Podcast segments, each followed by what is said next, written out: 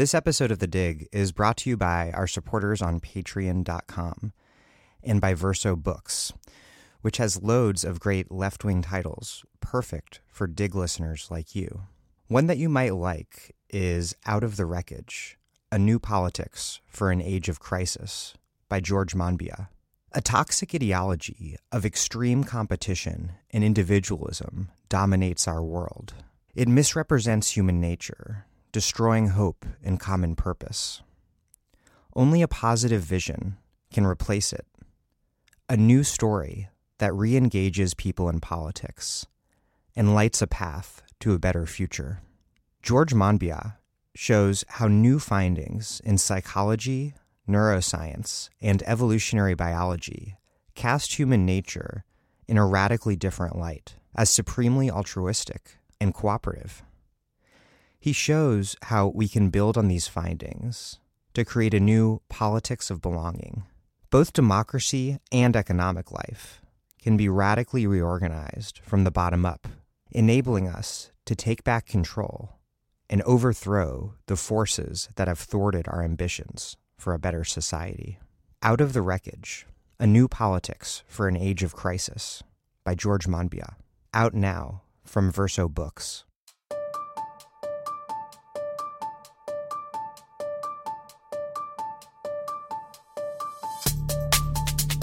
Welcome to The Dig, a podcast from Jacobin Magazine. My name is Daniel Denver, and I'm broadcasting from Providence, Rhode Island. An opioid crisis is killing huge numbers of Americans, and the white face of this crisis has produced a notable amount of empathetic commentary from the very political establishment that was happy to criminalize and demean black drug users in the past. But in reality, the government's approach has not changed very much at all. In short, the overdose crisis is in large part a creation of the drug war. Yet policymakers continue to tout the same law enforcement-led drug war as the leading solution. My guest today is Leo Beletsky, an associate professor of law and health sciences at Northeastern University, who is also on the faculty at the U C San Diego School of Medicine. His research is on the role of law and its enforcement on health, with a special focus on the use of policy tools and policing practices to address the opioid crisis. Before we get rolling, a quick reminder to support this podcast if you listen to it and love it, which I believe some of y'all do. We are aiming for one hundred new supporters on Patreon dot com this month. As of the moment that I'm recording this, we're at around seventy, so thirty more or so. Help us make that happen. Take a second right now and go to patreon.com slash the dig. That's P-A-T-R-E-O-N dot com slash the dig. And contribute what you can. Okay, thank you, and on to the show.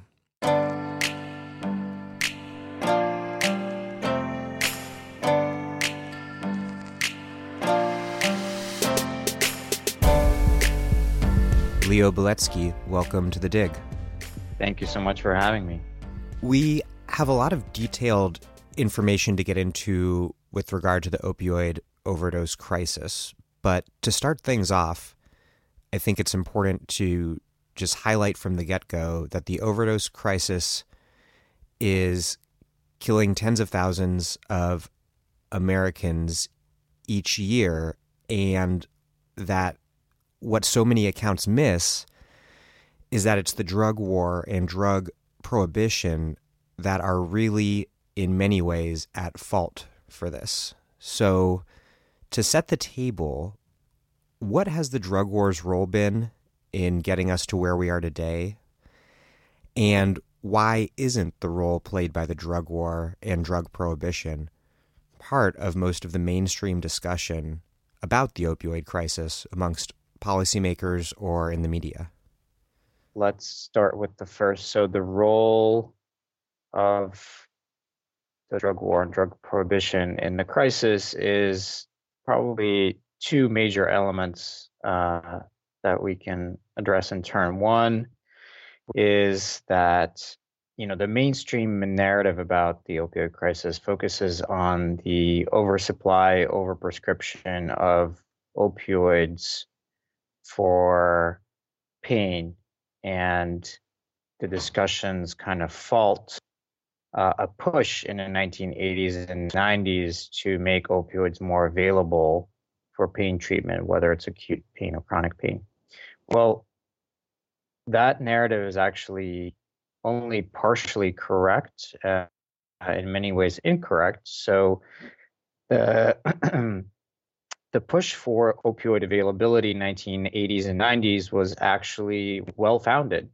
Uh, it was well-founded because a lot of empirical research identified untreated pain as a major public health problem. There was an Institute of Medicine report that came out that focused on tremendous prevalence of undertreated pain in palliative care, so people who are terminally ill, as well as in other settings where opioids are vastly, vastly underused. The reason why they were vastly underused is because of the drug war, because we, uh, you know, throughout the decades, starting around, you know, in the early nineteen hundreds, really vilified opioids as a, you know, a dangerous and kind of evil class of drugs. And so over time, uh, prescribers were reticent uh, because of that stigma, and also because of the regulatory pressures and law enforcement pressures on them.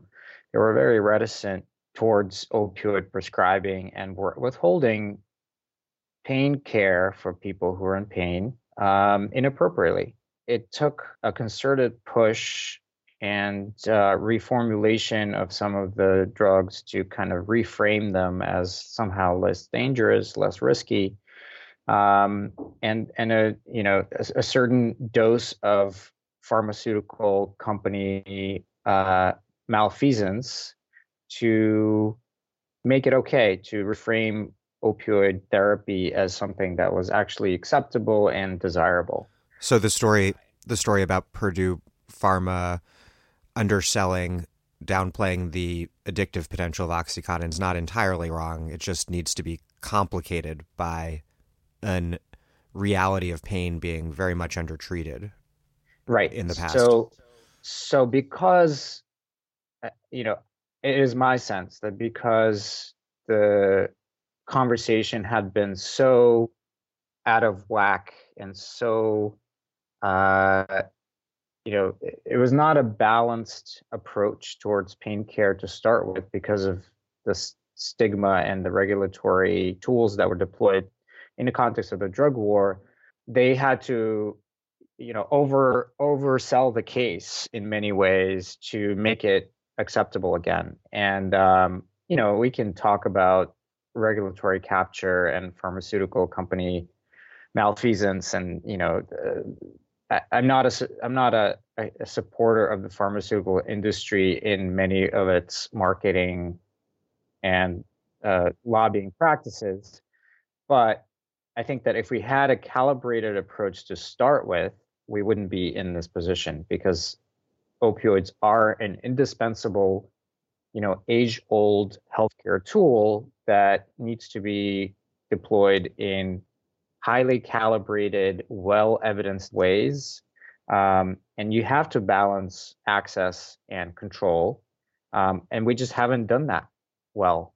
And we continue to do a terrible job at that. And that's largely because the kind of the drug war mentality in the architecture, the regulatory architecture that was created by, you know, drug war motivated policymaking gave us this crisis. So we went from underutilization to overutilization to now back to underutilization again. Um, and we continue to kind of, you know, uh, uh, throw ourselves in these extremes um, and with with pretty tragic consequences. So I think that's the first element that I would highlight uh, in which and then, the drug war. And then the drug war plays an important role at pretty much every stage of the opioid crisis, getting worse and more deadly. First, in terms of the shift from prescription opioids to heroin, and then the shift from heroin to fentanyl. Can you can you lay out um, and give some key dates for the history of how this all played out? Absolutely. I mean, I think maybe one initial item that we should talk about before we go through that history is, what do we mean by drug war? What are we what are we talking about here? The you know the defining characteristic of the drug war is basically you know this antagonistic, militaristic approach to addressing drug-related harms. So problematic drug use, uh, you know, society, individual, family, and societal problems that result from problematic drug use.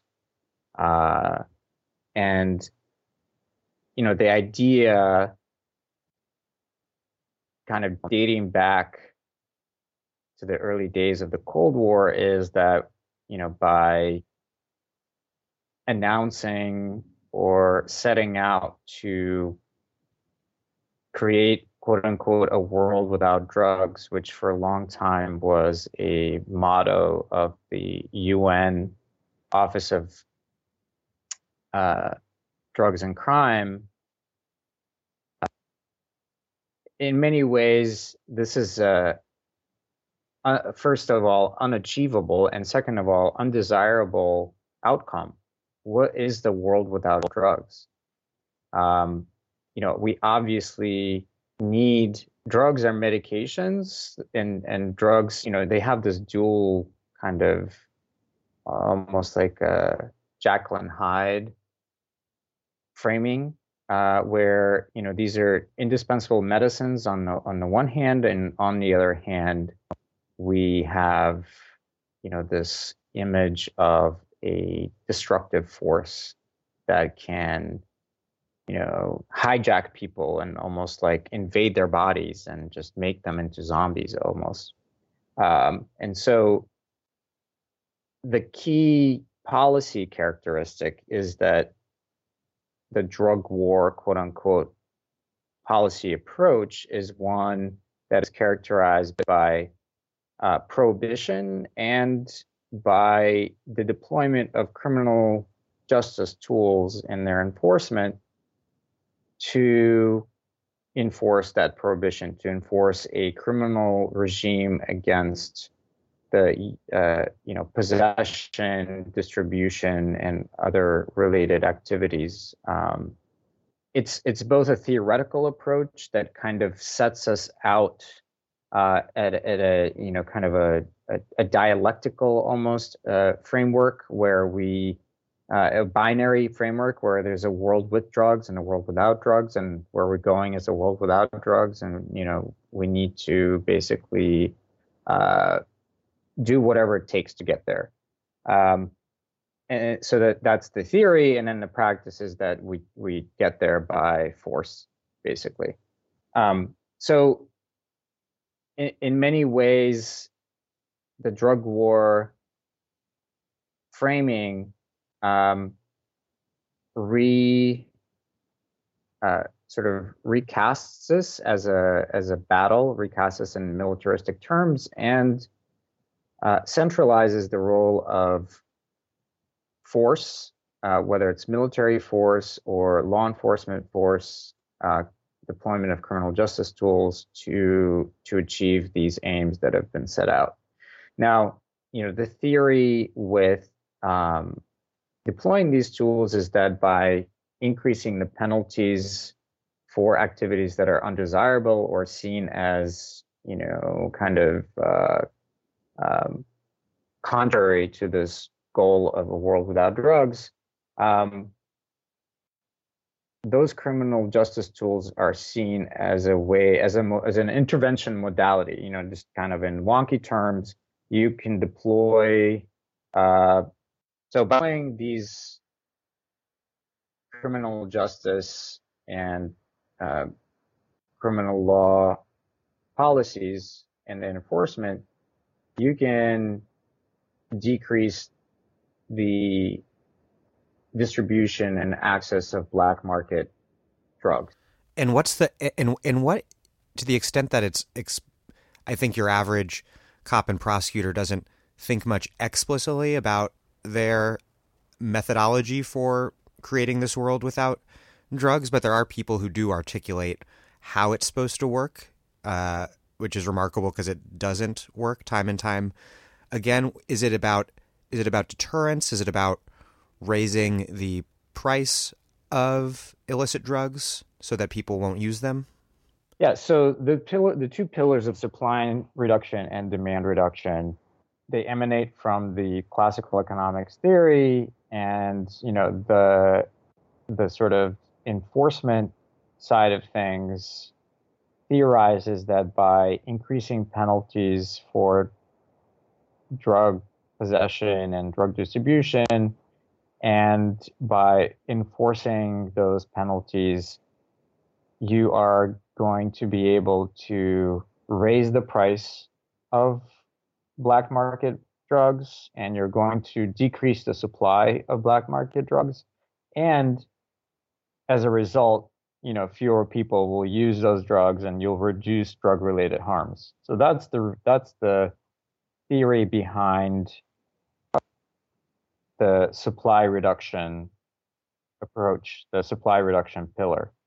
Uh, the, and it's a it's a god that never fail seems to fail hard enough to dissuade the drug warriors. I mean, it's a it's a fine theory, but like much of economic theory, there's there's a lot you know a lot of caveats of how things work in the real world, and even classical econ- economists like Milton Friedman um, has articulated reasons why this approach doesn't work for for drugs, especially drugs like opioids that have inelastic demand, meaning that, you know, even if the prices were to increase uh, and even if the supplies were to decrease, people would still have demand for, you know, the demand does not d- diminish uh, proportionately to price, for example, because it's inelastic, because people have dependency and or addiction. So if you're buying, you know, fidget spinners or whatever, and the price goes up, your demand for those things is in a it is elastic, and so you can just say, well, you know what, I'm not going to buy it today.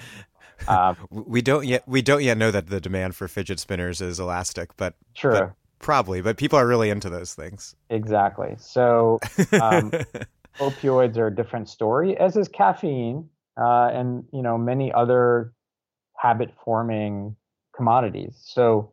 Even even on its own terms, the theory of supply reduction for habit-forming substances is fundamentally flawed.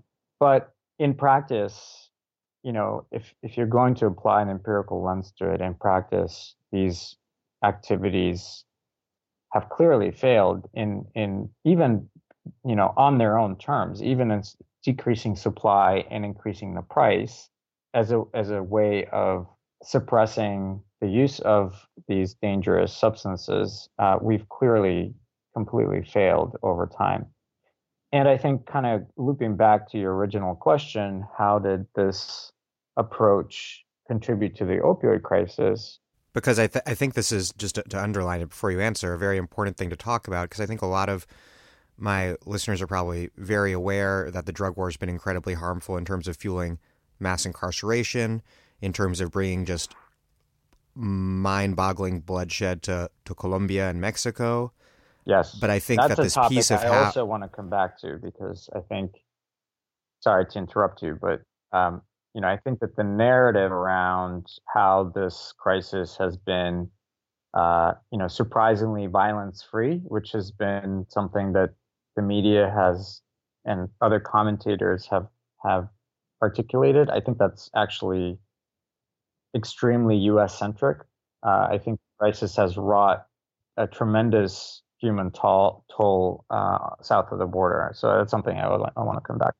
Yeah, let's come back to that. But but I, another invisible part of this is just the drug war's very direct role in in why opioids are killing Americans, which is which is the front and center thing of the crisis, is that Americans are dying, yet we're not talking about why. So lay that out. Yeah. In that in that history. Yeah. The way that I see the opioid crisis evolving and unfolding is the following.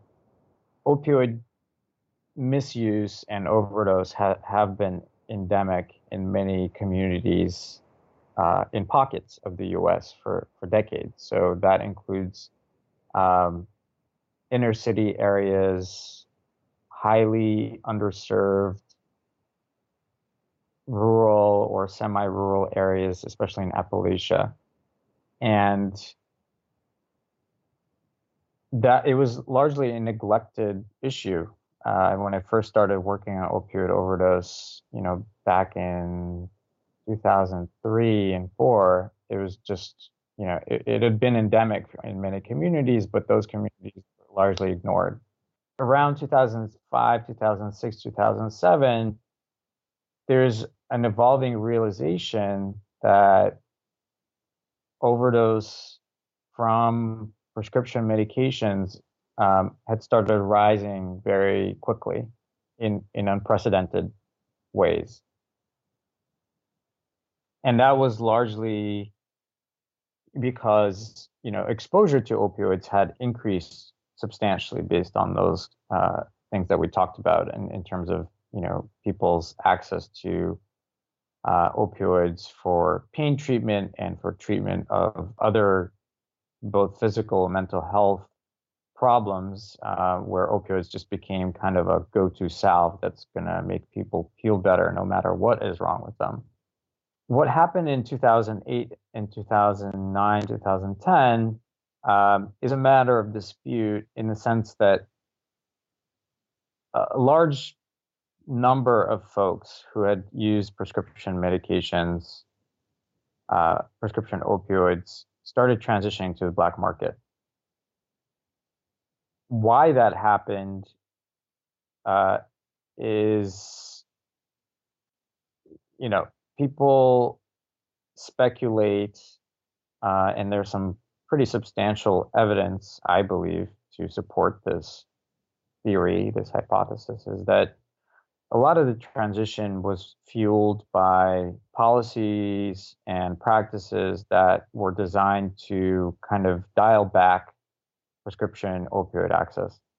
Um, and that included things like limiting, uh, whether it was done by edicts. The edicts actually came later. The policies, a lot of the limiting policies came later, but there was a wide realization that opioids are being overprescribed. And so the reaction Uh, was to limit prescribing in a variety of ways, you know, a deployment of prescription drug monitoring programs, uh, institutional policies about uh, prescribing, and just, uh, uh, you know, other kinds of interventions, for example, um, arrests and prosecution of doctors who were seen as running pill mills, uh, enforcement actions to shut down practices that were seen as you know, dispense, uh, dispensing prescriptions right and left without consideration of patients' actual need. What about um, what about uh, tamper-proof OxyContin that made it impossible, or at least really difficult, to crush up a pill for the purpose of snorting or injecting it? Right. So the advent of abuse deterrent formulations, as they're called, and I put those in quotes, that was another intervention, policy intervention that uh, that is seen as contributing to this transition. Um, and there was, you know, now there's a pretty substantial body of evidence that it actually, it may have decreased the crushing and injection of that particular drug, but it helped nudge and push uh, opioid users towards the black market and resulted in a skyrocketing risk of overdose uh, as a result. But before we get there, I think that the thing that I wanted to kind of harp on is there is some dispute. So, so folks behind a lot of these policies and interventions dispute their role in facilitating that transition. The C D C, for example, disputes this narrative. They say, well, look, the timing doesn't really line up because a lot of the policies to limit opioid prescribing didn't really come online until twenty twelve, twenty eleven. The transition already started. And you see the, the you know, if you look at the graph of uh, heroin-related overdoses, they start rising pretty sharply around two thousand eight, two thousand nine. And so they claim, well, the timing doesn't really line up. Uh, now, the retort, of course, is that it doesn't have to exactly line up. Um, you know, there's not one single cause of this transition. Um, and certainly these policies help to absolutely help to catalyze and fuel that transition uh, and made it even faster than it already was.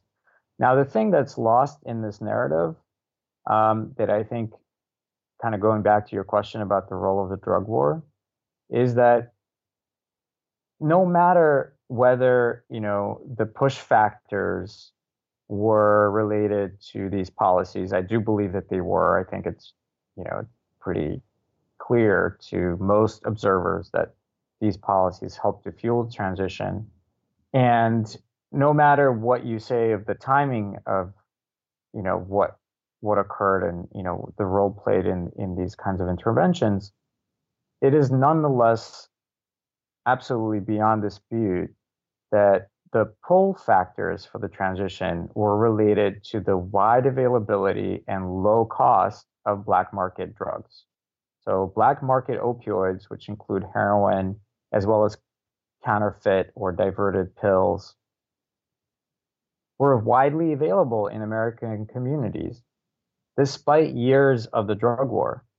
And so whether the, the you know, it was the push factors related to the policy and law enforcement interventions, or the pull factors related to the ease with which you could get black market drugs and their low price, enforcement, flawed enforcement and flawed policies played a key role in both of those elements, both the pull factors and the push factors. So, and that cheap price of heroin is cheap relative to the harder to get prescription opioids that had been pulled back after being pushed out so aggressively. So there, uh, yeah, I, I think what you're saying is you can't disentangle the two.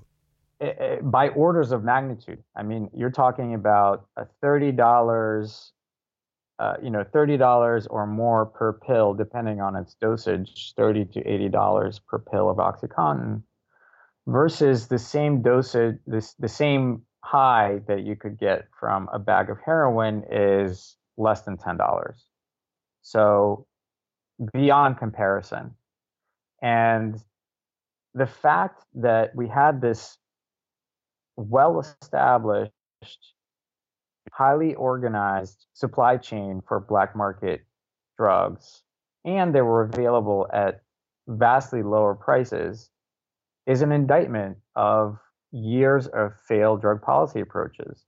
And, and that has not been addressed at all. We haven't talked about that at all.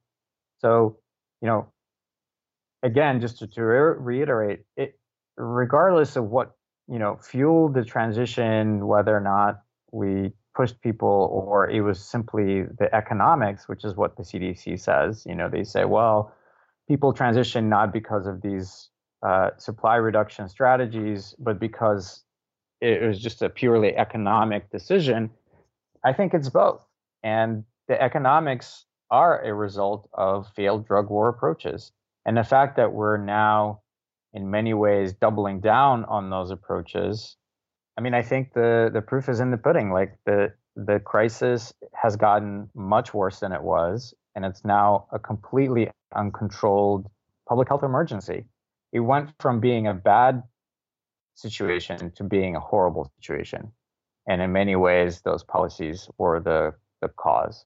An entire nightmare, and, and fentanyl is a big part of that. Can you talk about how the drug war prohibitionary policy regime incentivized the entrance? Well, first, what, what fentanyl is and how the policy regime in place incentivized its rise and spread?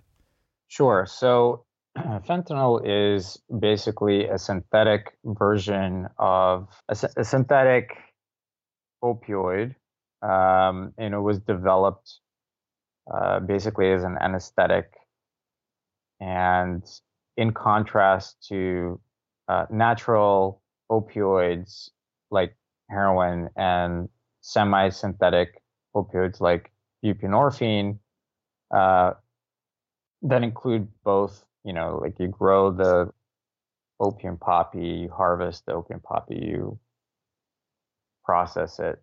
There's no growing or processing involved in this synthesis of fentanyl. It's completely synthesized in a lab. You use chemicals to mimic the chemical structure of opioids. And the key element of fentanyl is that it's vastly more potent than the uh, than the natural or semi-synthetic opioids, and uh, that I've, I've I've heard on on average, I've heard a lot of different numbers, but on average about forty times is what I see most recent. Yeah, most I think, frequently. I think forty is probably as you know as accurate as we can get. I mean, I think the problem is that when you have a drug that is synthesized in a lab without good quality control, we actually, you know, it's it's kind of a shot in the dark to say how potent it is, because, um, you know, the drug trafficking organizations have a variety of good manufacturing practices in place. I don't know what their practices are, but, uh, you know, there's not a lot. They're, of- they're not F D A monitored. They're not which F D A is the, monitored. Yeah. Which is the problem. But uh, yeah, go ahead. yeah. So, so, you know, we don't know what we're getting in the black market supply, but we know that uh, it's killing people uh, at a much higher rate. And so, you know, even if fewer people are using these street drugs, the kind of the risk per use, it has skyrocketed. Um, and, you know, the fundamental reason for this skyrocketing death rate is that once you have folks exposed to black market drugs, um, once they have exited the pharmaceutical realm and entered the black market realm, uh, first, their overdose risk is exponentially higher. And second, it's just very, very difficult to engage them back into the healthcare realm. So, you know, there's a lot of conversation now about, and well-founded conversation about, trying to engage opioid users uh, in maintenance therapy and getting them on, you know, buprenorphine or methadone. And it's hugely important because it cuts overdose risk by half or more. But the irony, of course, is that in many ways we've pushed a lot of these users out of the healthcare realm in the first place, you know, left them to their own devices and and exposed them to the black market, and now we're trying to get them back in um, into the healthcare realm after, you know, disparaging and uh, kind of, you know, leaving them high and dry in many ways. So um, it's just a really backwards approach in many ways. You know, like there's a lot of, I, I often draw this parallel to, uh, you know, our approach to uh, combating homelessness in a lot of American cities. So, uh, you know, like L A, for example, just passed this enormous bond initiative to, um, to sponsor uh, building of homeless housing to the tune of, I think it's like over a billion dollars. But that initiative included absolutely no support for people who are becoming homeless because they can no longer afford the rent uh, that's being charged. You know, the rental prices have gone up uh, astronomically in the last five years. And so what we're doing is we're basically allowing people to drop out and become homeless, and then we're building housing for them. In many ways, that's exactly what we're doing with opioid use. So we're We're treating symptoms after things have already become just incredibly fucked up, instead of trying to prevent them from getting to that place uh, from the beginning. Exactly. So you're, you know, you're you're making it extremely difficult for people to access opioids in the medical arena, in the healthcare arena, uh, and people are turning to black market alternatives, and you know, kind of going off the rails in many cases because they're substance use becomes uncontrolled and highly risky. Um, and then you're trying to engage those, you know, very hard to reach people in in care. Uh, it's just a really stupid, counterproductive approach. So instead of reconfiguring the healthcare system to uh, engage people in care, to, you know, provide opioids for pain and or maintenance treatment in ways that are highly calibrated and, and attuned to, you know, minimizing risks, cutting them out, allowing them to drop out, and then trying to bring them back in. It's just a, you know, it's a typical, typical American idiocy. I'm Naomi Klein. You're listening to The Dig, as well you should be, and you can support them on patreon dot com. Hey, obviously you are listening to The Dig Radio. As you probably know, we have started doing a second weekly episode. To keep that going, we really need your support, by which I mean your money. So please hit pause and go to patreon dot com, that's P A T R E O N dot com, and make a monthly contribution. We really appreciate it, and we can't do this show without our listeners' support. So thank you. And now, back to the show. I want to talk about the emergence and spread of fentanyl and the iron law of prohibition, and why the drug war and prohibition regime made fentanyl what it is today. Coming back to this, you know, kind of timeline, I think what is critical is this, you know, inflection point, this, this pivot point where you started to see more and more people using street, you know, being exposed to the street drug supply, whether that was, you know, again, that was pills or heroin or whatever. Um, once you're exposed to the street drug supply, uh, you are basically at the mercy of drug trafficking organizations. So whatever, you know, whatever is available is basically what you're going to get. There's not, you know, there's not a ton of, in unregulated markets, there's an enormous information asymmetry between the seller and the buyer. And actually the seller oftentimes, uh, you know, the end retail seller also has very little information about what they're selling. So, you know, in, in, in legitimate markets, there's a lot of focus in sort of in regulatory term about uh, terms about minimizing information asymmetry and making sure that the labeling is correct and the quality is high. And, you know, there's a lot of, uh, uh, there's sufficient information for consumer to make informed choices. So in unregulated markets and black markets for drugs, Uh, all of that goes out the window. You have very little choice. You have very little information. And once you're relegated to that to that option, uh, you're basically, uh, you know, it's Russian roulette every time you use.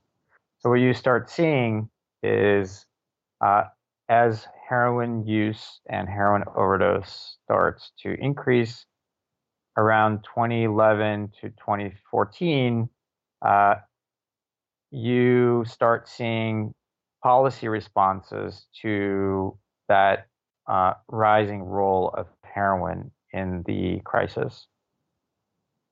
And that includes, for example, the, I think, quadrupling of the budget for border interdiction. Um, you start seeing state-level interdiction efforts uh, increasing, and just all kinds of policy responses focused on suppressing the supply of heroin through the black market.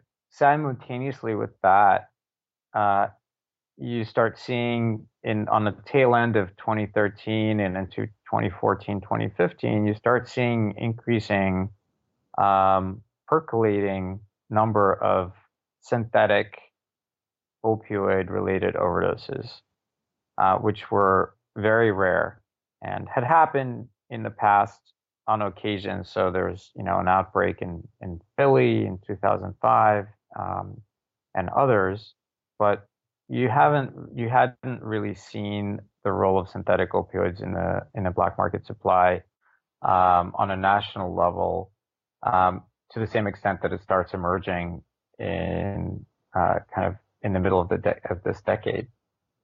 You know, the narrative from a lot of policymakers was, was that it, this this kind of emergence was unforeseen and unforeseeable, um, and and is like almost implicitly like this diabolical supply side thing that we can just attribute to the moral depravity of drug traffickers. Right. Exactly. So, you know, the narrative is that drug trafficking organizations, um, essentially, you know, because of their moral depravity, are introducing this quote unquote poison into the drug supply as a way of maximizing the profits. Well, it's absolutely true. They're, you know, uh, drug trafficking organizations are economic, rational economic actors. Um, and the part of the narrative that is missing in that kind of framing is that in many ways, this situation uh, that we find ourselves in, where we now have in many locales, the vast majority of overdoses, up to eighty or ninety percent in some areas, are related to fentanyl, um, is a direct result of supply reduction interventions. So maximizing or and you know, vastly scaling up interdiction efforts, uh, you know, investing in detection technology on the border, as we have done, hiring many, many more border control agents, as we have done, employing international interdiction efforts, as we have done. All of those things create a very direct economic pressure on drug trafficking organizations to decrease the volume of the drugs that they smuggle and maximize their potency. Because if you're going to be smuggling something over the border, you know, in the era of alcohol prohibition, what we saw is a very sharp decrease in the smuggling of beer and wine, which actually used to be uh, America's favorite alcohol drinks before prohibition. Most people drank beer and wine. Spirits were not popular at all. During the alcohol prohibition, it's now become, you know, a hipster standard, these kind of like speakeasy, uh, you know, bars that sell prohibition era cocktails named after, uh, you know, characters in uh, Boardwalk Empire. Um, that's not just a, you know, a style, a commentary on prohibition era style. It's also a commentary on the iron law of prohibition, which basically predicts that faced with concerted interdiction pressure, trafficking organizations will automatically and predictably shift towards more potent, more more um, compact and higher yield substances. Yeah, and to make things as as just a hypothetical example for listeners, picture that you are a drug trafficker in sitting in Ciudad Juarez or Tijuana or wherever, and you have your choice of what drug you're going to smuggle, and you have a you have a hidden compartment of your car that can can fit five pounds of something. Are right. you going to choose mar- marijuana or cocaine? Obviously, cocaine, and that's the right. logic that pervades the entire mark illicit drug market under prohibition. Right, and again, you know, a lot of this goes back to the information asymmetry and the lack of choice in black market settings. So given the choice, consumers tend to a different set of products and commodities than given no choice.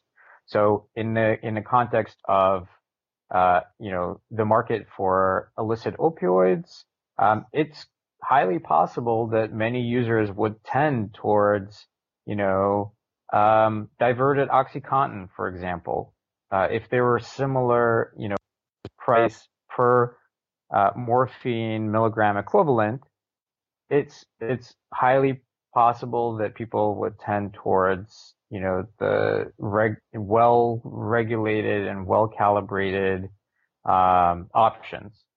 Um, and a, and a related problem here with with opioids, but also many other drugs, is that users don't know the content of what they're taking or or the potency. So there have been uh, there was the famous case at, I believe, Wesleyan a few years ago, where a bunch of students overdosed on what was supposed to be M D M A, but wasn't.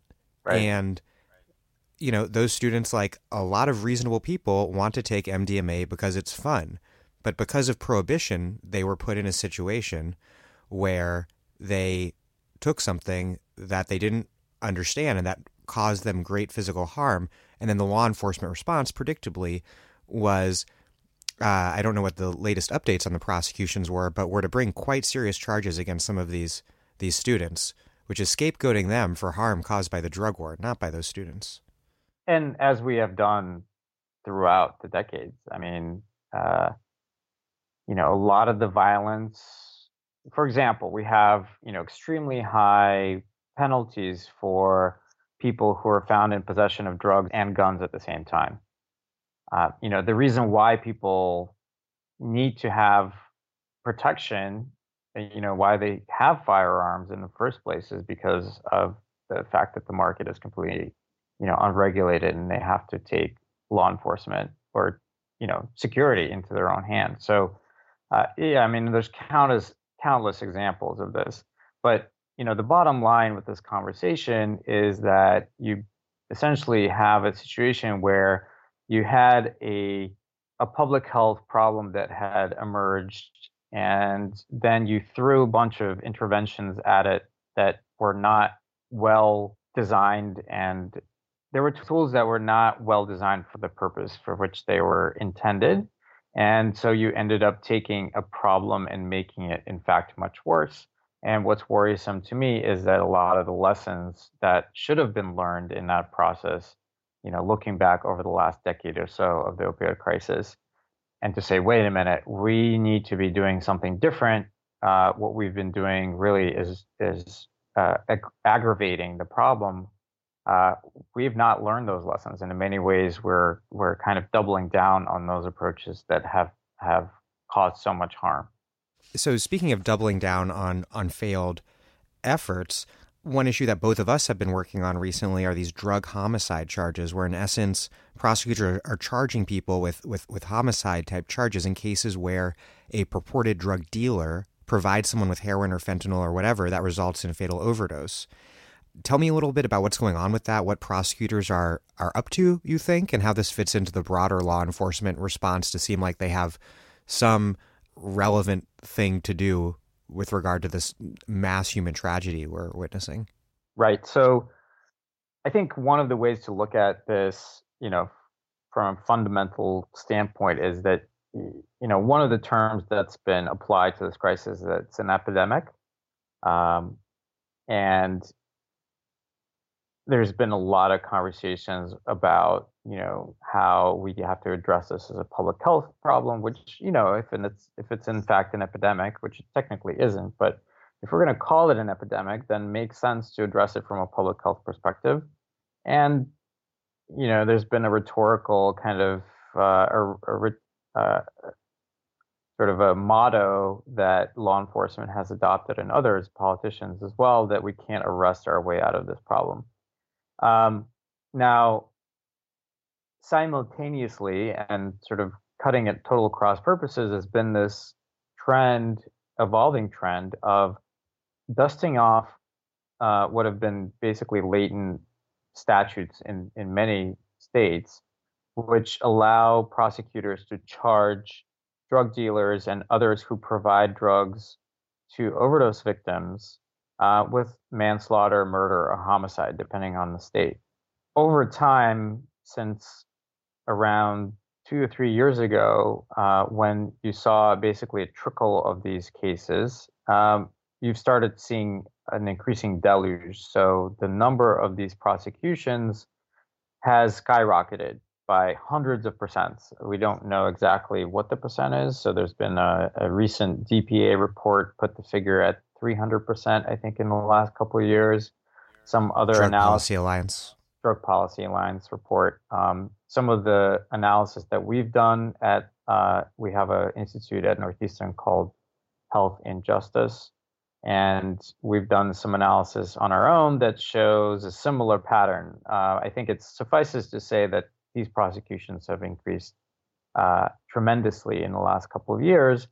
And in many ways, uh, that's not been an accident. There's been a very focused, concerted effort on the part of prosecutors to highlight this as an intervention modality, as a method of addressing the opioid crisis by basically um, you know, applying these highly draconian penalties to drug dealers. And um, they claim um, this will prevent future overdoses. The theory behind this is is the same as with application of any criminal penalties, is that, you know, basically there are three pillars of criminal law um, as it applies to behavior change. So the first being deterrence, the second being incapacitation, um, and the third being retribution. So if you examine these interventions on their own terms, I think, you know, the deterrence rationale fails uh, based on reams and reams of evidence that applying draconian, you know, highly punitive, long sentences, and even uh, in some cases, uh, you know, capital punishment, although not in the U S, but in other, in other settings, um, has no deterrent effect on the supply and black market supply chains. So in fact, we've had these laws in place for a very long time, um, and we have not seen, you know, we, we're in the middle of the worst drug crisis in America's history. So, uh, you know, the problem has not been that these laws have not been in place. Uh, and even though the drug homicide laws have not been actively utilized, other laws have been. We have, you know, we have the, a record number of folks in prisons and jails for drug-related crimes. So it's not like we haven't utilized those drug laws. And if you look at a graph side by side of, you know, the, the incarceration rate and the drug overdose rate over the decades, you know, both have skyrocketed. Uh, the incarceration rate has stabilized and started to decrease somewhat. But we have we currently have really like as much incarceration as one could possibly imagine, and just a staggering number of people dying from overdoses. Yeah. So Which the idea is... that this hasn't been tried. Yeah. Is, is, is ludicrous. Well, and, and just and, to, to clarify about who's getting ch- charged in these cases, um, not that it would do any good or would be just to, to railroad, you know, a drug, a corner dealer for, for selling heroin that kills someone. Um, but a lot of these people getting prosecuted are not even that. They're really fellow users who are facing sometimes pretty lengthy sentences for these drug homicide charges. The fact that we have so many people in prison is also a reason why the incapacitation rationale fails as well. So to say that, you know, all we need to do is take people, quote unquote, off the street for a lengthy period of time, and that'll address the supply, ignores the evidence that we have a record number of people behind bars on, you know, drug possession, drug distribution charges right now. And yet, you know, this situation is getting worse. And so, um, you know, the only, I think, the only uh, viable rationale that I see here is one of retribution, um, which goes to your point about, you know, railroading various actors who are possibly blamable for this, and even those who are completely innocent. Um, you have what what I f- consider a basically a misplaced retribution Um, intervention in these in these charges, because what you have is basically prosecutors saying, I have a drug-related crisis on my hands. My constituents need me to do something. and they're expecting just some decisive action. What I'm going to do is I'm going to scapegoat uh, these either totally minor actors uh, or even those who are, you know, just fellow drug users uh, with with these deaths, and I'm going to saddle them and the taxpayer with an incredibly long, very expensive investigation and an incredibly long, very expensive period of incarceration. And by so doing, uh, you know, you're going to crowd out both focus in interventions that do work, as well as investment in those interventions. So at the same time as we're investing, you know, hundreds of thousands of dollars to put someone in prison for twenty, thirty years uh, for sharing their drugs with a fellow drug user, um, you have communities that are so cash-strapped they can't even buy the antidote naloxone, uh, which is, you know, there's just such a simple and effective way of preventing overdoses from turning fatal. It's just a no-brainer. Like, we should be flooding communities that are at risk with naloxone, making it available, you know, uh, for every family member, every drug user, every restaurant, you know, any place where there's a substantial risk of drug overdose.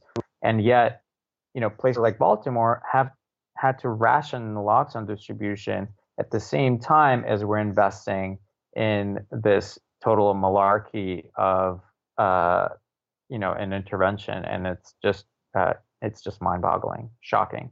Yeah, and I want to talk more about naloxone in a sec, but I couldn't agree with you more um, with your analysis, which is that what prosecutors are are doing, whether intentionally or not, but functionally for sure, is, and, and cops as well, is displacing blame for what's going on from the drug war, where the blame really lies, to so-called dealers, both real and imagined. And yeah. What that does is is legitimate the drug war, or at least cause people to to turn away from it. And it makes the prosecutor look like a hero rather than what they really are, which is a, a criminal, not technically, but in a moral sense, a criminal actor in this in this uh, setup. Yeah, I mean, I, I I don't know if I would characterize it as criminal. I guess it's it's it's certainly blameworthy, uh, and uh, you know, I don't honestly. I've talked to prosecutors about this, and you know, in many ways, they see it as harm reduction, or at least some do. Uh, you know, by saying, "Well, you know, we're going to um, use our enforcement discretion to focus on the worst actors, to go after people who are peddling fentanyl knowingly, uh, you know, people who were on notice that they were they had fentanyl in their supply and they continued to to sell it." Um, We're going to, you know, de-emphasize enforcement uh, uh, against folks who are selling non-adulterated supplies, you know, where it's just heroin. Um, you know, these are, I think some, at least some, are well-intentioned, and some do believe that this will actually, you know, reduce the supply of black market drugs on the streets. Although I, if if you're a prosecutor with any, you know, um, history of experience of doing drug law enforcement uh, prosecutions, I would find it hard to to argue that, you know, most are um, that they understand that deploying these tools will likely not address the problem in any measurable way. But this is the power of ideo- This is the power of ideology. It's not that they're all kind of poor, have bad intentions. I agree. I think a lot of them believe, even in the face of the contrary evidence, in what they're doing. But the power of ideology is to not be able to think outside. It's it, it's impossible for so many people, especially in law enforcement, to think outside of the framework of prohibition. Exactly. I think it's also, you know, I think they're structural. I like to think that most people, given the right set of tools and choices, would do the right thing. Uh, I think that there are structural limitations to what prosecutors and law enforcement can do. Um, and that the incentives are, are aligned in ways that actually very much favor these approaches. And so I think that if you want to change this practice, you have to change the incentives. So the incentives for prosecutors are that, you know, they're perceived to be decisive and effective in their jobs. Um, you know, for those of them who are elected, they need to signal to their constituencies that, you know, they're, they're doing well by the community and that they're accomplishing the, the, they're meeting the expectations of, or exceeding the expectations of that community. And so to the extent that the community believes that the approach to this is to, you know, apply these law enforcement tools, and to the extent that prosecutors can convince their constituents that that is something that's effective, Um, and to the extent that we don't hold them accountable for doing that, um, for, for applying these counterproductive measures, I think that they're gonna, they're gonna continue. It's in their self-interest to continue doing this. Hello, Daniel Denver. This is David Bort. And please do, uh, use my name on the air. I would be very proud to be associated with your show. Uh, as far as guest requests, I would like to request Shama Sawant, the Seattle City Council member uh, and member of Socialist Alternative, as a guest. Uh, and I would also, David Harvey, uh, who's a professor of uh, Marxist economics, uh, would be absolutely wonderful to hear his voice on your program as well.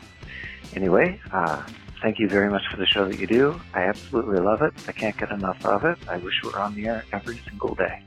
Talk to you soon. Bye. Hi, this is Harvey Parchika calling from Central Pennsylvania. I just want to say thank you so much for the work that goes into The Dig. It's really one of the most thoughtful left-wing podcasts out there, and so I'm really pleased to, to be a, a patron on Patreon. Um, I wonder if you might have Jodi Dean on sometime to talk about her book, Crowds and Party. Uh, in that book, she does an interesting thing with Althusser, where she talks about uh, turning him on his head so that it's not simply that the individual um, is interpolated as a subject, but rather, uh, in her reading, that the subject is interpolated as an individual. And so hearing a little bit more about her, her, uh, her concern for the revolution and the role of crowds and, and the party, the necessity of the party for those crowds, moving from simply uh, the kind of event or, or discharge that occurs in Occupy onto a potential rupture, and, and the role of the party in guiding that would be really quite wonderful. So in the event, thank you very much for your work. I enjoy listening with my daughter. Bye-bye. These are all really good ideas. And actually, a David Harvey interview is already in the works. If you're a qualified supporter on Patreon, we'd love to play your comments or questions on the air. So call them in. And now, back to the show. I want to talk more about harm reduction and possible solutions to the problem. But first, uh, before we do that, I had one more question about fentanyl. What do we currently know about how it's being trafficked?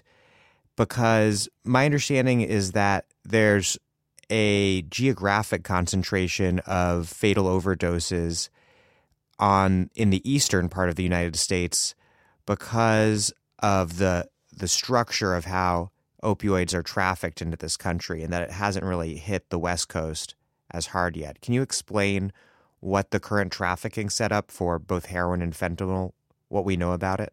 This is something that I know only from kind of general knowledge. It's not something that I focus on, but the fact, you know, the fentanyl distribution channels are a little bit different from the traditional heroin distribution channels is uh, is a fact.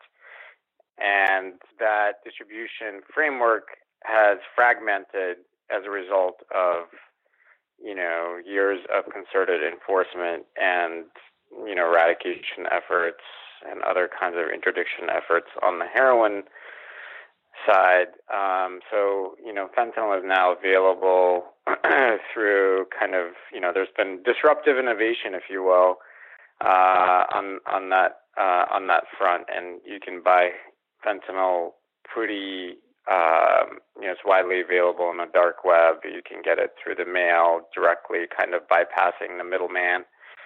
And, uh, um, you know, to what extent that is uh, a big contributor to the U S market, we don't know. I think, you know, the D E A uh, continues to assert that most of it is coming from China um, via the Mexican cartels. Uh, I don't know how they estimate that. So, yeah, so overall, the, uh, you know, the dynamics are, as you described, that, you know, through the East Coast and some parts of the Midwest, um, as well as the Northwest, there's a pretty...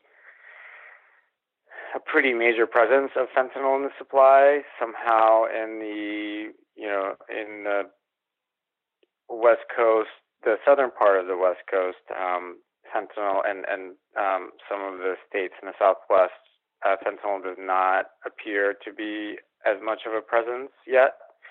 Um, and that's, uh, you know, just an interesting dynamic, and in, way, in many ways, you know, obviously is a, is a blessing for people who use opioids uh, off of the black market in those areas. Um, but, you know, we continue to see steep, you know, double digits year-over-year rises in fentanyl-related overdoses in many, many jurisdictions. And there, there is a traditionally different different sorts of heroin used in the west and eastern part of the, the U S. Is that right? That's right. So traditionally, the heroin used in the western part of the U S is the black tar heroin, which is the less processed, kind of more, you know, it's closer to the raw uh, raw product, the raw opium that, that is harvested. Um, and the heroin available in, in the eastern and the midwestern part of the U S is traditionally, you know, the white powdered form. Um, in the West, they call it China white, uh, even though it's not doesn't come from China. Um, but that's uh, that's in some ways maybe uh, you know, people have posited that because of that difference, and that you can easily mix uh, fentanyl into that sort of white product, um, and less uh, it's less. Uh, easy to do that with black tar heroin, that perhaps that is what's behind um, the changes in um, the supply uh, uh, of places that customarily consume the the white powder form. And are the opium poppies being grown in places like Guerrero, Mexico, or coming from, from further away as well? Well, we do know that Uh, you know, there's an increasing uh, crop volume in Mexico uh, for opium poppies, and Guerrero is one of the highest producing states, but there are many others. We also know that Afghanistan, for example, has just had a bumper crop of uh, opium poppies this year, I think highest on record. There's pretty much, you know, as far as As far as the kind of the D E A or O N D C P evidence is concerned, um, it, it doesn't appear that the, the Afghan uh, product is making its way into the U S in any uh, substantial volume. So most of the the origin of most of the opium poppy-derived heroin in the U S is from, from Mexico, as far as we know, or also from, from South America? I think most of it is from Mexico, which is, you know, in some ways a new uh, a new pattern. It's uh, it's been the production in Mexico has ramped up quite a bit over the last decade, and uh, in fact has risen, um, you know, in parallel with the U S opioid crisis. And so, you know, those two those two processes are obviously intricately linked, because I think that the Mexican, uh, you know, opium production has basically scaled up to meet the rising demand in the U S. And one thing that I think is worth mentioning that isn't really covered much in mainstream media is the collateral impact of that production. So, and that, you know, the, the processing and trafficking of that heroin to meet U S demand has really wrought chaos and destruction in Mexico in, in uh, on a number of levels, but probably its most uh, egregious symptom is the level of, of drug-related violence, which after kind of peaking and waning over, you know, in two thousand nine, two thousand ten, um, it's increased uh, over the last couple of years. So starting in twenty fourteen or so, it started increasing again. And, and this year has just been absolutely devastating in Mexico in terms of drug-related violence. So, um, you know, official statistics are really flawed, but um, some observers um, have calculated that the number of people uh, who've been killed in drug-related violence number uh, in uh, tens of thousands. So twenty-three thousand is a number that gets that's quoted, and then um, you know, along the U S Mexico border is a is a region where that uh, that is felt especially, um, uh, you know, it's it's a disproportionate impact of that violence comes uh, in that region. And so places like Tijuana, Mexico, which is on the border of U S and Mexico, obviously, um, has seen its violent, most violent year on record, uh, with around uh, sixteen hundred uh, drug-related homicides this year. Uh, which is absolutely devastating. It's a city of around, uh, well, actually, no one really knows how many people live there because there's a lot of informal settlements, but it's, you know, it's a city of a couple of million people. Um, so that, that figure is a very high uh, population rate of homicide.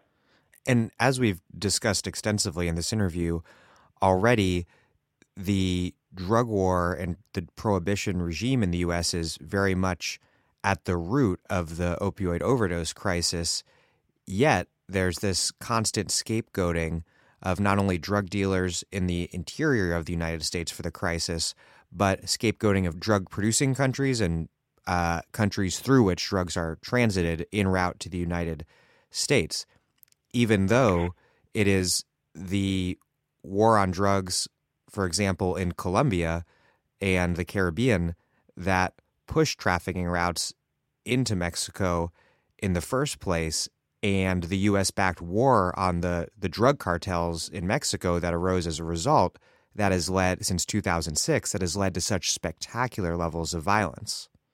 Right. So, and I mean, another way of saying that is that the U S policy is causing chaos and destruction, not only in the U S, but obviously internationally as well. And that's something we haven't yes. talked about in this interview. And that's been covered extensively by others. And in fact, others are much more, uh, you know, informed about that than I am. I, my my focus is uh, U S and Mexico, but specifically, you know, the, the U S Mexico border region. And in that region, these policies have Uh, wrought absolute destruction and, you know, have really stunted uh, what could be vibrant growth, you know, economic growth in that region, uh, especially, you know, places like Tijuana that have a lot going for it, um, except that U S policies continue to uh, really undermine a lot of the progress that, that can be made. And then definitely, you know, drug policies, both international and national. So just for example, um, you know, this is an intersection of immigration policy, which you are, you know, you have an interest in, and, and drug policy. So we deport, you know, our deportation policy is focused on people who've been implicated, even, you know, not even convicted, but accused of drug-related crimes. And so we deport a lot of people with, um, you know, with substance use issues into Tijuana. And um, those people are then highly vulnerable, you know, without any resources or any support. And so those people are become highly vulnerable to being preyed upon by um, drug trafficking organizations and, and uh, other um, other bad actors, and they're just, uh, you know, they become, they face very, very high risks of um, uh, substance use, risky substance use, and other health problems as a result. And, you know, as we continue to um, sort of enact drug policies that can be, um, you know, that are detrimental to these locales, we also our our immigration policies um, that are tied into those drug policies are also um, making it very, very difficult for those communities to thrive. And not only are we, is the United States government de- deporting people who have problematic drug use into Tijuana, in a place where there's absolutely, you know, minimal support for them. But the introduction of trafficking routes into Mexico also introduces large numbers of people to the very illicit drugs that we're supposedly fighting, who would who would not otherwise perhaps have come into contact with them in Mexico and other places. The pattern of, I mean, this is something that a lot of my research focuses on, is the the patterns of injection drug use in places like Tijuana and Ciudad, Ciudad Juarez, um, whereby there used to be, you know, very little, uh, if any, injection drug use in those communities. But as trafficking routes have evolved and drug trafficking organizations have realized that, in addition to, you know, having these cities uh, as transit hubs, they could also uh, create retail operations in those places along these trafficking routes.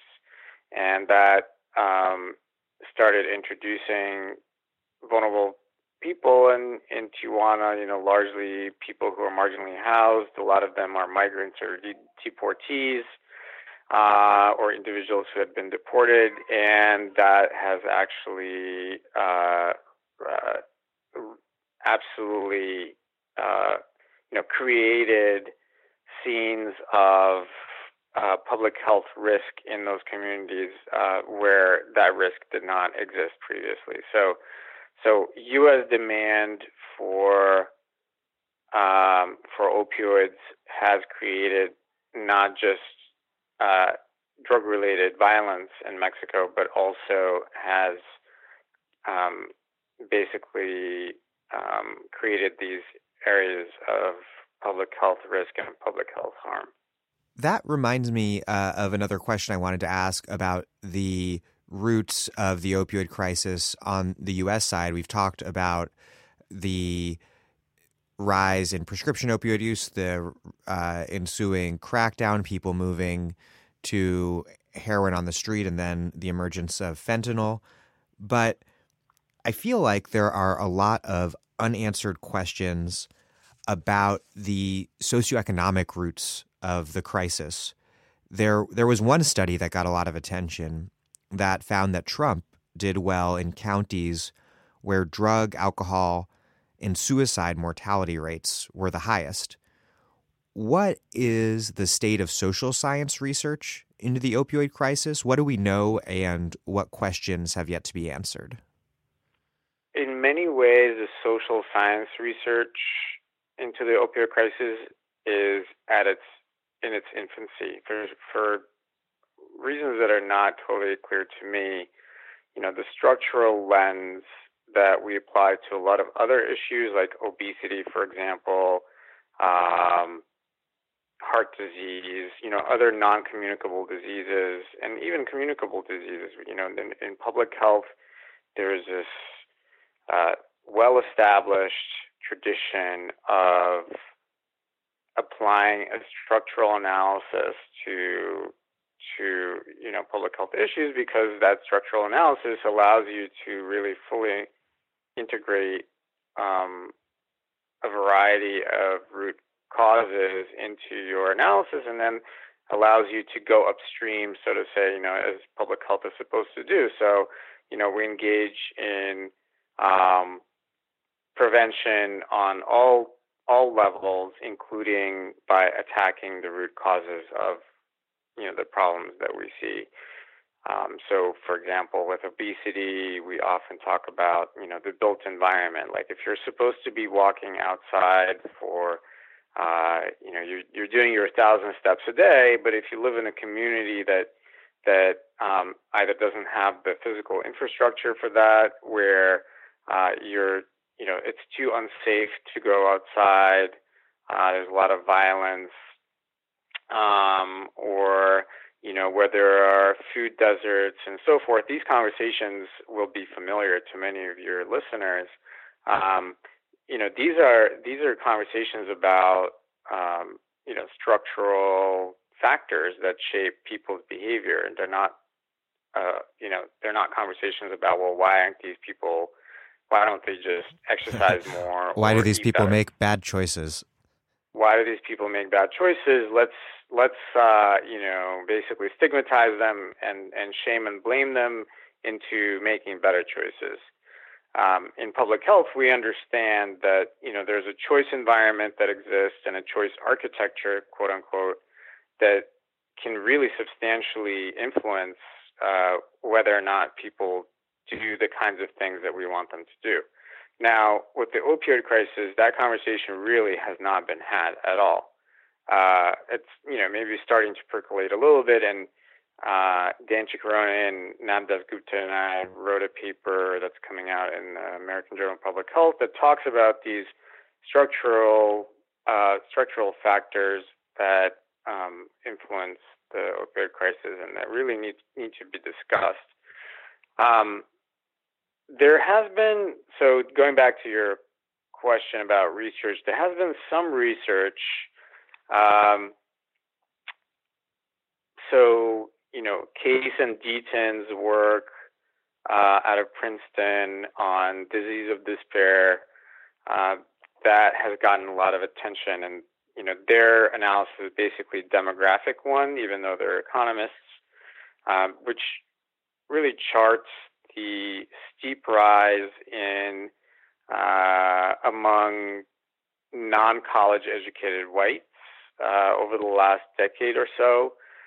And when you look at that line of diseases uh, or death, uh, sorry, of mortality related to um, drug poisoning, alcohol-related disease, uh, and suicide, those those when you combine those three causes of mortality, the line just, you know, you see it skyrocketing over the last decade in a way that is really unprecedented in the times of peace. I mean, this this is kind of this is a kind of mortality trend that you would expect in a war zone, and um, it you know it's it's really a uh, major, obviously major cause for public health concern, and I think really underlines the fact that opioid-related mortality and morbidity is more of a symptom uh, of a larger problem than, you know, the problem in and of itself. Um, and the symptom of the problem, or the problem of which it is a symptom, is uh, much deeper and much more profound than, you know, just uh, exposure to the supply of opioids. Um, in other words, you know, opioids were kind of a catalyst, and they were they they uh, poured the fuel on the fire that was already burning, and uh, you know, that fire really is rooted in the uh, you know, changes in economic structure, uh, changes in the labor market. Um, You know, things like real purchasing power that has been declining very, very sharply over the last couple of decades, uh, rising income inequality, and other kinds of features of, uh, if you will, late-stage capitalism that, that are really at work here. Because um, so, it, it's important to remember that opioids don't only dull physical pain, but pain of all sorts, and it really does seem, the opioid crisis really does seem to correlate with the broader economic crisis, which at best looks like downward mobility and at its worst looks like utter devastation and the very possibility of of survival being called into question for people. You know, one way that uh, Jim Kim, who's a, a president of the World Bank, I've heard him describe this sort of paradigm as the gap between opportunity and aspirations. So in many ways in the U S, what we've had is uh, a gradual increase in aspirations uh, because of the role of media, because of kind of, you know, marketing, consumer, consumerist-based culture, uh, and, you know, popularity of shows like How to Marry a Millionaire, you know, all these kinds of shows that, that really um, highlight the wealth and opulence that, that is possible. Um, and at the same time, you see a decline in real opportunity and upward mobility. And I think, you know, uh, relative deprivation is a real bitch. Um, and I think that, you know, in addition to people's real problems, there is a, um, there is an aspect to it that is a kind of a mental, you know, emotional pain that comes with not being able to attain what you're striving towards, or what your parents, um, or what your parents achieved, which is why downward or even what your parents achieved, which is, is such you know, a big deal, perfectly reasonable. And that's, you know, there's been a lot of literature, economic literature, about the fact that, um, you know, people of the millennial generation probably will not be able to achieve, many modally will not be able to achieve the level of financial well-being that their parents were able to achieve, which is, you know, incredibly depressing. Truly keeping people safe, obviously, will require ending the drug war, which means ending drug prohibition. But short of that, there are some concrete measures that do and could save many lives, namely naloxone, supervised injection sites, and prescription heroin. And I want to go through these briefly one by one.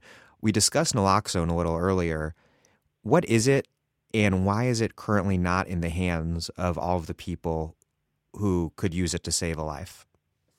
You're going back to this public health framework of prevention. There's, uh, in public health, we talk about primary, secondary, tertiary prevention, and and those are ordered in kind of a, you know, in a framework where the tertiary is the level of, you know, what can we do immediately? What are the first steps that are necessary to prevent harm?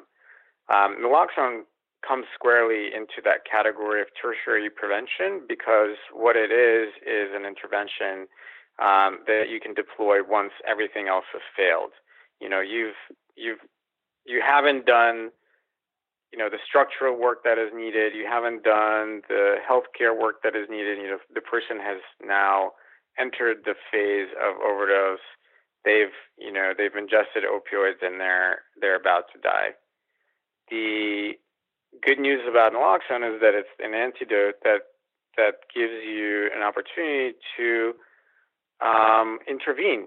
There's a window of life-saving where life-saving intervention can reverse the effects of uh, opioids and bring the person back to life, and that's where naloxone comes in. So in order to deploy naloxone effectively and to prevent, you know, these thousands of deaths that we're seeing, we have to make sure that it's available at the time and the place where it is needed, and that people who are witnesses to an overdose, uh, well, first of all, that the overdose is witnessed, that the person is not alone, and the second is that the, per- the people who witness an overdose Uh, recognize that it's an overdose and are able to administer naloxone and provide other life-saving measures um, like uh, rescue breathing and calling, you know, for professional help. Now, um, as you said, you know, we're I first started working on naloxone access, uh, I'm not exaggerating, in two thousand five. And we're still at a point where, well, just, just to illustrate, there was a there was a question on Jeopardy the other day about naloxone, and none of the Jeopardy contestants, who, you know, these are the people who know more than you and I combined by, you know, many orders of magnitude, none of them knew the answer. And, you know, it's it's mind-boggling to me that in the middle of a public health emergency where you have an effective antidote that can be deployed to save many, many lives, it's still not common knowledge. So, so yeah, so the reasons are, you know, there are some legal barriers. Most of it is just, you know, question of investment. We're not investing in things that work. Naloxone works. We need to get it into the hands of drug users. We need to get it into the hands of family members. Uh, we need to flood our communities with naloxone. We haven't done that yet. Um, supervised consumption facilities are... Uh, um, and, uh, and, and, and briefly, their price is a barrier as well. So naloxone prices have skyrocketed um, since the inception of the crisis. And, um, you know, that's a whole other conversation about drug pricing. That's, you know, it's part of the ridiculous way in which we price drugs in the United States and that we have no jurisdiction over controlling that. And supervised um, injection sites. Supervised injection sites or supervised consumption sites, which is a preferred term because ah. you don't want to, you know, just limit it to injection. You know, this is something that has percolated also for about a decade in the U S, if not longer.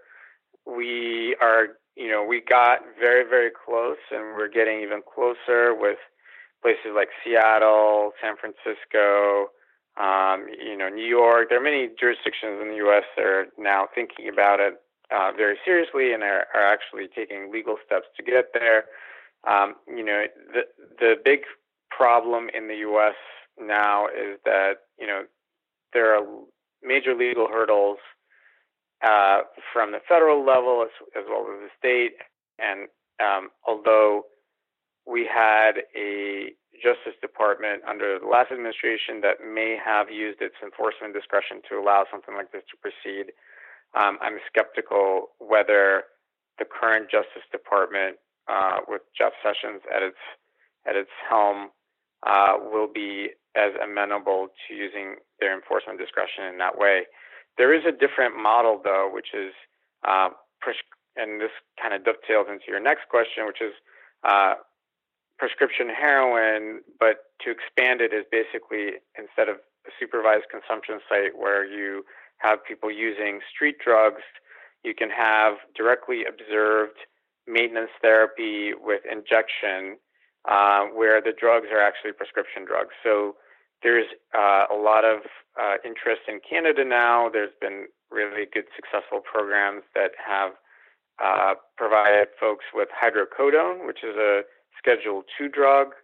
Um, and, uh, you know, basically you prescribe the drug to to opioid users. They come in, they take their prescription, they inject it uh, under supervised uh, conditions, and they go on their way. So this kind of supervised injection, but with prescription drugs, uh, I think in the U S has much better promise right now because there's really, uh, you know, you, you really are not delving into the realm of illegal drugs. And in many ways... Because someone like Sessions might use a supervised injection site where people, consumption site where people are consuming street drugs, even though those places have a track, proven track record of saving lives. From Canada, I believe, is where most of the, the experience is from, even though someone like Sessions could basically treat these harm reduction medical providers as running a, the equivalent of like a crack house or like a right. shooting gallery. So, So there's a number, there are a number of, I mean, we,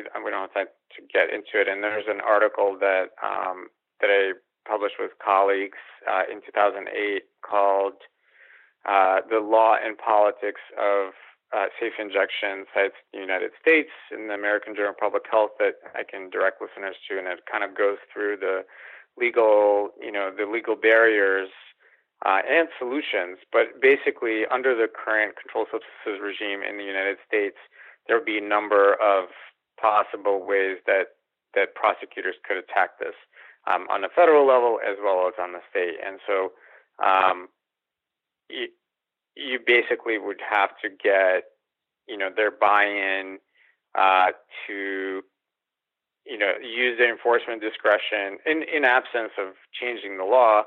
Um, they would just say, you know, we're not going to apply those rules. Those rules, you know, those provisions really did not, were not intended to apply to a place like this, a clinical setting. They think that, you know, providing uh, providing those drugs through prescription to users and having those users um, inject or otherwise consume those drugs on premises uh, really would not break any laws. And so I think that's a much more promising and legally feasible design option right now in the U S setting. You know, what happens under the next administration um, is an open question, but for, for now, um, I think that this other model is really the way to go. I, th- I think the Bernie Sanders administration will be very look very kindly on such harm reduction methods. Um, but um, moving on, last question. I want to ask you about treatment. A lot of the focus in the media and amongst politicians is on the need to expand it. And so two things. First, for those who do want to kick, what is the current landscape of treatment opportunities and methods available? And second, does the emphasis on treatment intense emphasis on treatment come at the expense of crowding out important conversations that we should be having about, like, harm reduction, the thing we've just been talking about, and more broadly about ending about ending drug prohibition and the drug war? The way I would describe the current landscape in drug treatment is I would describe it as a minefield. It's uh, it's a real, true national disaster. Uh, we have a treatment sector that has largely escaped meaningful regulation and is really all over the map in terms of what people are calling treatment. In many ways, you know, the initial conversation really should be about definitions, because a lot of things that people are doing in the name of drug treatment are not actually drug treatment. Um, we have to be able to make sure that people with a health condition uh, of, you know, opioid use disorder, other addiction issues are getting evidence-based, you know, high quality uh, and affordable care. And that's just not where we are. Um, the landscape is shifting somewhat. There's been a major investment Uh, through the twenty-first century Cures uh, funding to expand treatment. And, uh, you know, the problem is, is if you're investing in stuff that doesn't work, then that's no, you know, it's possibly doing more harm than good. So, um, you know, another element of this is a concerning trend is an increase in involuntary treatment. So instead of, you know, we're saying we can't arrest our way out of this problem, so you know, let's uh, lock up drug users in warehouses and um, call it treatment and, you know, basically call it a day. And that's just, um, that's producing more harm than good as well. This goes back to what we were talking about before. I think that there's many uh, more deeper and more structural conversations that we need to be having about the crisis, and the conversation about how we regulate drugs. Um, not just about the drug war, but also how we regulate medications. We clearly have failed in balancing access and control, and we need to rethink the architecture of drug regulation in the United States to make sure that people have access to adequate pain care, adequate health care, and at the same time are not sliding off the rails when, uh, when they use the drugs. Leo Beletsky, thank you so much. Thank you so much, and have a great holiday.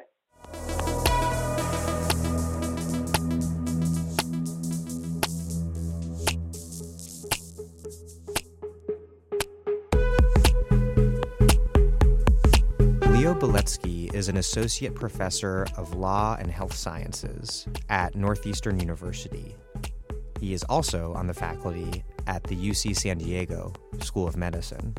Thank you for listening to The Dig from Jacobin Magazine, as Marx once sketched out on a napkin, while other podcasts have only interpreted the world in various ways. Our point is to change it. We are posting new episodes every week. Usually two, sometimes more. The Dig was produced by Alex Lewis, music by Jeffrey Brodsky. Our Postmaster General is Christian Bowe. Follow us on Twitter at The Dig Radio, and please find us wherever you get your podcasts and subscribe.